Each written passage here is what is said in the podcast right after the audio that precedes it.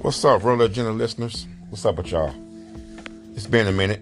This will be the first podcast of 2023. It's now, I think, the 8th, I think. 8th, 9th. One of them days, 2023. It's Monday. Monday morning. So, one of my buddies was talking, we was talking, so he asked me, he asked me about smoke. There's that, the story, the story of smoke, which is the bird I used to start my family with, which was a hen. Um, Okay, one day, first of all, Smoke was born in 1990. That's her band number, MPA RD 9747. That's why I, was used 747. That's her band number. So, one day I'm over my from my friend's house, Sanford Johnson, uh, in LA.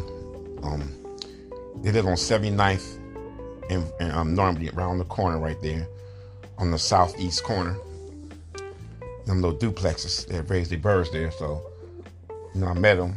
Um, how I met them was somebody stole some of my birds one time. This was back in 1990. Somebody stole, no, he stole the birds in 89. At that time, I wasn't really serious in birds. I just had birds back there, let them breed, fly them. Wasn't really trying to get no specific traits, nothing like that. But anyway, so I found out some of the little homies stole them when I found out, we went over there. Um, when, when, we pulled up, they looked like, "Hey, what's up, y'all?" Like you know, like nothing, like nothing happened. We told me heard y'all stole some birds. Yeah, we hit somebody cage on 830. I said that was remarkable. That he, was in jail at the time, but the homie said that's that's side nephew birds. And they, said, and they got scared right away, right? So they got a little scared. So he said, "What's up, Keith?" And I, they, and I said, "That was my bird." Said, "Man, we didn't even know you even raised birds, Keith. We didn't even know you raised birds." Like that. Hell no, Big Slim, we didn't know you raised birds. So I said, yeah, no mind. So no problem, no problem, man. We my, we sorry, we get them. They got them. So they gave me all the birds they had back, right? They gave me all the birds back. It was like a few missing, but it wasn't no big deal. So, say, um, but how I knew they had them was, um, I was in the backyard when I had some birds out, and two of my birds came back, plucked like they was like they felt just going back, and they kept flying, they kept flying, kept flying and they left. They, this terminal, they left going back toward the east. So I hopped in my car, I followed as best I can. And I got to um, I was going down 80th. I got the 80th from Normandy. I saw them flying around. I seen some birds on the pole, and I stopped. I went over there and say, "Hey, where I get them birds from?" And they looked at me. It was me and a couple of the homies. and said, "Oh man, some young dudes from Bronx over trying to trade them." That's how I found out um, where the birds were, and that's how I met Sanford and his brother Rick. They said, "No, man, we don't want problems. Some guys, bring them over here trying to um, trying to trying to trade them." I said, "What?" And that's how I found out where the guy told me where they were when we got the birds back. So that's how I met them. But since they gave the birds back with no big deal, it was cool. I to go over there and holler every now and then. They came holler at me, you know. So then we um started hanging out. So then they came across some birds one time, some birds banded um, Frank Lavin, and they had this cream bird that was a CPRC bird, and they had them together. So I'm thinking nothing of it. So one day, I'm over there. He said, "You want to buy this cream?" He had a baby off of it, but the baby was in the kit box, was in, um in the kit. I said, "Yeah." So I gave him what twenty dollars for the cream, right? Took her home. So then I kept going over there, and I kept seeing Channel listeners, what's up? Okay, so I'm back at it. Um, so when it came to the smoke birds, the smoke bird, she was in the kit and I bought the mother, the cream with CPRC. What was her band number? 2391, 1997. Yeah, was her band number. No, Take that back, 1987. CPRC 1987 2391. That was a band number. It was a cream stuff bred by late Doug Brown. Anyway, so when I got Smoke, you know, I got Smoke's mother, I bred off her for a while. Smoke hadn't started spinning yet. So it was Smoke took about a good eight months, nine months to come in. But when she came in, I used to go over to Washington. She was spinning about eight feet. I said, that bird's nice. She was real frequent. She always flew like behind the kid a little bit because she was always so frequent. So then one day was over there and the kid blew off toward Vermont. So when they blew off toward Vermont, Smoke was the last one to come back.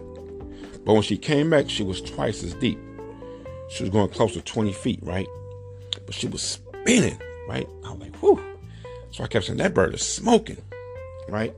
And it just kept spinning. So I was like, whoa. That, we call that bird Smoke. So I called her Smoke. I named her and everything.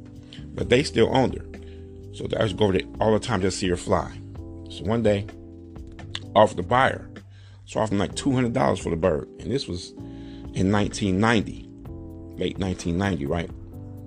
So he said, nah, I'm gonna hold on to her 200. This was in 99, 1999, I offered him 200 for the. He wouldn't sell it to me.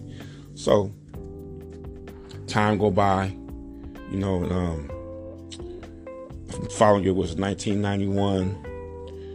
We, I'm, I'm getting some gas one day. Somebody pull up, pull up on me it was Sanford, and he said, "Keith, man, you, I'm gonna I'm gonna bind something." He said, "It don't matter. He way off the the bird." So I'm thinking he was gonna try to get the money I offered him, which is two hundred dollars, right? So he didn't say two hundred. He said, "No." I said, "I only got um, I only got like a hundred some dollars, hundred I don't know, hundred some dollars in my pocket." So he said, oh, "That I just have to do. Come on, let's go get her right now." I said, What? He said, Yes, go get it right now. So we went over there, got the bird, paid him his money. And that's how smoke came to be, and that's how I got smoke. So at that time now, in 1991, I have smoke and I have her brother. I have her mother.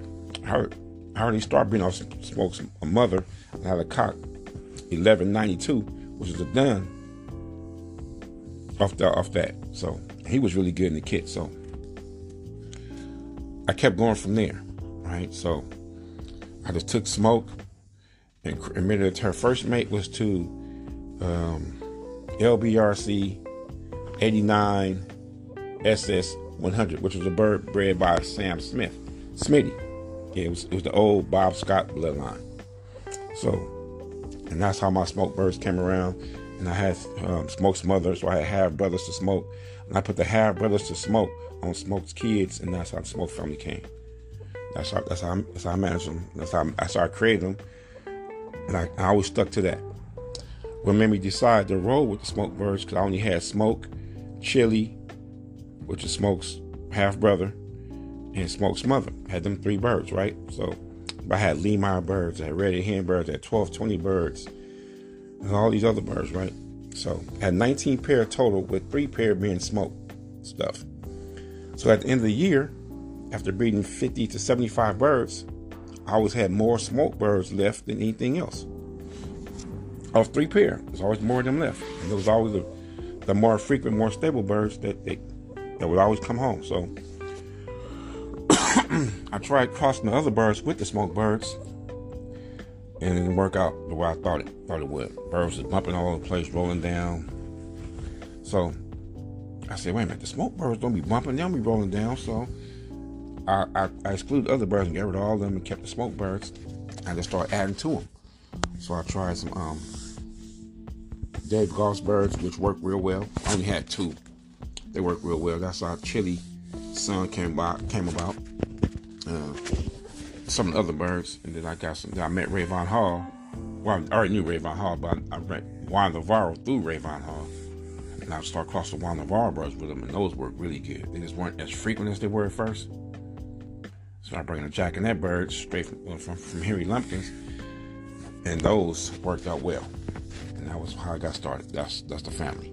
So everything had to go through smoke. If it if it, if it didn't work with smoke, I, I, didn't keep it. Period. That that's that was just a rule of thumb I had for my loft, and that's the way it works. That's why I kept doing it. So that's the smoke story, pretty much.